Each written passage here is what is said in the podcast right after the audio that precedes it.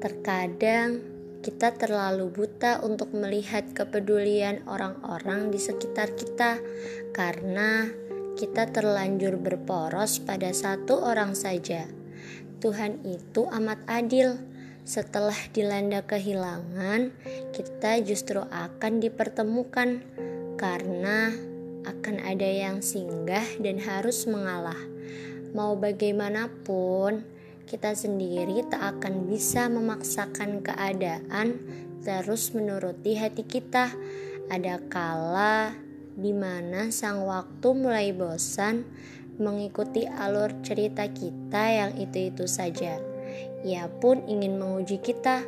Jikalau cerita yang awalnya bahagia menjadi berbeda tiba-tiba, mau bagaimana kita tetap tertatih melanjutkan atau menata hati mengikhlaskan.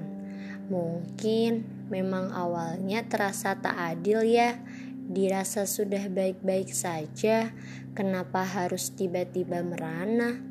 Yaitu proses kehidupan di mana ada secuil harapan, justru pada akhirnya harus berujung merelakan.